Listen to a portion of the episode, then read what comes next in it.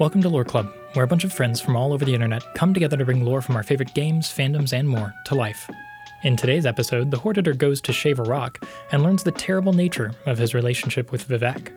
Then, Vivec talks about love, and we hear their perspective of the battle at Red Mountain. This is the last entry in our production of the 36 Lessons of Vivec, so get subscribed to hear what comes next. Also, if you have an idea for some gaming lore we should cover, reach out on social media at lore underscore club or join our public Discord at thefanet.com slash join to share your thoughts. That's T-H-E-F-A-N-E-T dot com slash join.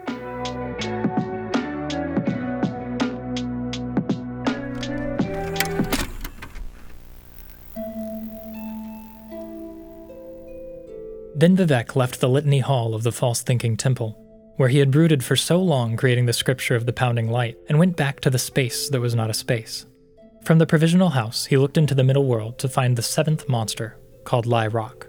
Lie Rock was born of Vivec's second aperture, and was thrown out of the pomegranate banquet by a member of the Sweeps, another forgotten guild. The sweep did not take it for the monster that it was, and so he did not expect it to fly from his hand and into the heavens. I am born of golden wisdom and powers that should have forever been unalike. With this nature, I am invited into the hidden heaven. By which he meant the scaled blanket made of not stars, whose number is 13. Lie Rock became full of foolishness, haggling with the Void Ghost who hides in the religions of all men. The Void Ghost said, Stay with me a full hundred years, and I will give you a power that no divinity dare disobey. But before the hundred years was up, Vivec was already looking for Lie Rock and found him. Stupid stone. To hide in the scaled blanket is to make a mark on nothing. His bargains are only for ruling kings. So Vivec sent the Hortator to the heavens to shave Lie Rock asunder by the named axe. Nerevar made peace with the South Pole Star of Thieving and the North Pole Star of Warriors, and the Third Pole Star, which existed only in the ether, which was governed by the apprentice of Magnus the Sun. They gave him leave to wander among their charges, and gave him red sight by which to find Lie Rock in the hidden heaven. By chance, Nerevar met the Void Ghost first, who told him that he was in the wrong place, to which the Hortator said, Me or you? And the Void Ghost said both. This sermon does not tell what else was said between these masters. Lie Rock, however, used the confusion to launch his own attack on the city god Vivec. He was hastened by all three of the Black Guardians, who wanted him swiftly gone, though they meant no hostility to the Lord of the Middle Air.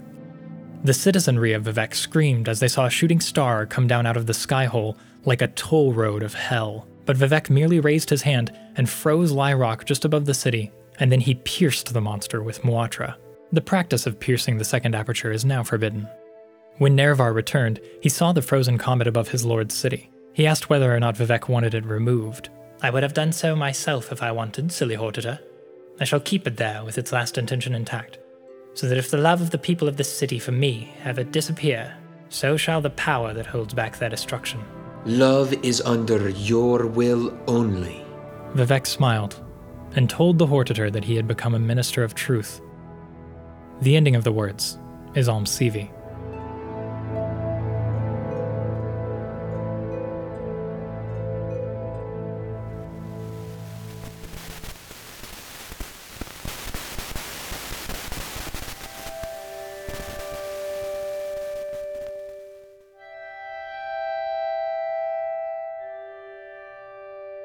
Then Vivec left the Ministry of Truth and went back to the space that was not a space.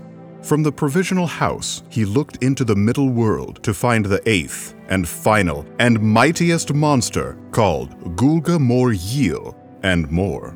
The wise must look elsewhere for this string of power. Vivec called to his side the Hortator, and this was the first time that Nerevar had ever been to the provisional house. He had the same vision that Vivec had so many years ago that of the two headed ruling king. Who is that? the red jewel of conquest. Nerevar, perhaps because he was frightened, became vexed at his lord's answer. Why are you always so evasive? Vivec told the Hortator that to be otherwise was to betray his nature. Together they moved into the middle world, to a village near where Vivec had been found by Ayem and Seht. The eighth monster was there, but he did not act much like a monster. He sat with his legs in the ocean and with a troubled look on his face. When he saw his mother father, he asked why he should have to die and return to oblivion. Vivec told the eighth monster that to be otherwise was to betray his nature. Since this did not seem to satisfy the monster, and Vivec still had a touch of Ayem's mercy, he said, The fire is mine, let it consume thee, and make a secret door at the altar of Padhome, in the house of Boethiah, where we become safe and looked after. The monster accepted Muatra with a peaceful look, and his bones became the foundation for the city of the dead, Anon Narcissus. Nerevar put away his axe, which he had at the ready, and frowned. Why did you ask me to come if you knew the eighth monster would give in so easily? Vivec looked at the Hortator for a long time. Nerevar understood. Do not betray your nature. Answer as you will. I brought you here because I knew the mightiest of my issue would succumb to Muatra without argument. If only I gave him consolation first. Nerevar looked at Vivec for a long time. Vivec understood. Say the words, Hortator. Now I am the mightiest of your children. Let this sermon be consolation to those who read it that are destined to die. The ending of the words is Alm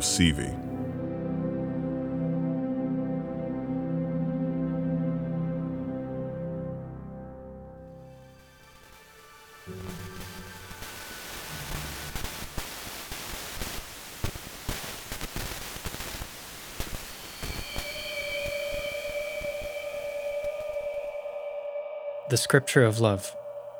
The formulas of proper Velothi magic continue in ancient tradition, but that virility is dead, by which I mean at least replaced. Truth owes its medicinal nature to the establishment of the myth of justice. Its curative properties it likewise owes to the concept of sacrifice. Princes, chiefs, and angels all subscribe to the same notion. This is a view primarily based on a prolific abolition of an implied profanity seen in ceremonies, knife fighting, hunting, and the exploration of the poetic. On the ritual of occasions, which comes to us from the days of the cave glow, I can say nothing more than to loosen your equation of moods to lunar currency. Later, and by that I mean much, much later, my reign will be seen as an act of the highest love, which is a return from the astral destiny and the marriages between. By that I mean the catastrophes, which will come from all five corners. Subsequent are the revisions, differentiated between hope and the distraught, situations that are only required by the periodic death of the immutable. Cosmic time is repeated. I wrote of this in an earlier life. An imitation of submersion is love's premonition, its folly into the underworld, by which I mean the day you will read about outside of yourself in an age of gold. For on that day, which is a shadow of the sacrificial concept, all history is obliged to see me for what you are in love with evil. To keep one's powers intact at such a stage is to allow for the existence of what can only be called a continual spirit. Make of your love a defense against the horizon. Pure existence is only granted to the holy, which comes in a myriad of forms, half of them frightening and the other half divided into equal parts purposeless and assured. Late is the lover that comes to this by any other walking way than the fifth, which is the number limit of this world. The lover is the highest country and a series of beliefs. He is the sacred city bereft of a double. The uncultivated land of monsters is his rule. This is clearly attested by Anu and his double, which love knows never really happened. Similarly, all the other symbols of absolute reality are ancient ideas ready for their graves, or at least the essence of such. This scripture is directly ordered by the codes of Mephala, the origin of sex and murder, defeated only by those who take up those ideas without my intervention. The religious elite is not a tendency or a correlation, they are dogma complemented by the influence of the untrustworthy sea and the governance of the stars, dominated at the center by the sword, which is nothing without a victim to cleave unto. This is the love of God, and He would show you more. Predatory, but at the same time instrumental to the will of critical harvest a scenario by which one becomes as he is, of male and female, the magic hermaphrodite. Mark the norms of violence, and it barely registers, suspended as it is by treaties written between the original spirits. This should be seen as an opportunity, and in no way tedious, though some will give up, for it is easier to kiss the lover than become one. The lower regions crawl with these souls, caves of shallow treasures, meeting in places to testify by way of extension, when love is only satisfied by a considerable, incalculable effort. The ending of the words is Almsivi.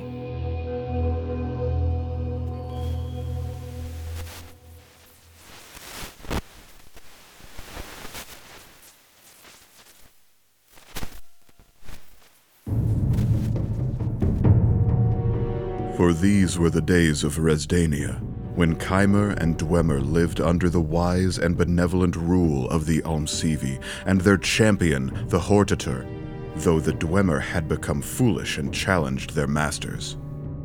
Out of their fortresses they came with golden ballistae that walked, and mighty atronachs, and things that spat flame, and things that made killing songs. Their king was Dumac Dwarf Orc, but their high priest was Kagrenac the Blighter. Under mountains and over them, the war with the Dwemer was raged. And then came the northern men to help Kagrenac, and they brought Ysmir again. Leading the armors of the Chimer was the slave that would not perish, the Hortator Nerevar, who had traded his axe for the Ethos knife. He slew Dumac at Red Mountain and saw the heart bone for the first time. Men of brass destroyed the eleven gates of the Morning Hold, and behind them came the Dwemeri architect of Tone. Ayem threw down her cloak and became the face snaked queen of the Three in One. Those that looked upon her were overcome by the meanings of the stars. Under the sea, Seht stirred and brought the army he had been working on the castles of glass and coral. Clockwork drags, mockeries of the Dwemeri war machines, rose up from the seas and took their counterparts back beneath, where they were swallowed forever by the sea. Red Mountain exploded as the Hortator went too far inside, seeking the Sharmat. Each of the aspects of the Almsivi then rose up together, combining as one, and showed the world the sixth path. Ayem took from the star its fire, Seht took from it its mystery, and Vehk took from it its feet, which had been constructed before the gift of Molag Bal and destroyed in the manner of truth, by a great hammering. When the soul of the Dwemer could walk no more, they were removed from this world. Resdaynia was no more. It had been redeemed of all the iniquities of the foolish. The Almsivi drew nets from the beginning place and captured the ash of Red Mountain, which they knew was the blight of the Dwemer and that would serve only to infect the whole of the Middle World, and ate it. Altadoon Dunmeri. The beginning of the words is Almsivi. I give you this as Vivec.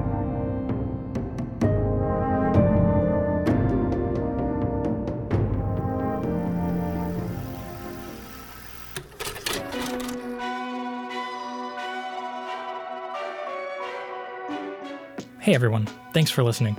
You just heard the 36 Lessons of Vivec, sermons 33 through 36.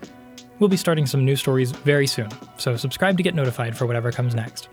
Our cast this time around included Alexander Alston as narrator on Sermon 34 and 36, Christopher Pickett as Void Ghost, myself as narrator on Sermons 33 and 35 and Vivec, Ryan O'Connor as Nerevar, and Zachary Sweet as Lie Rock.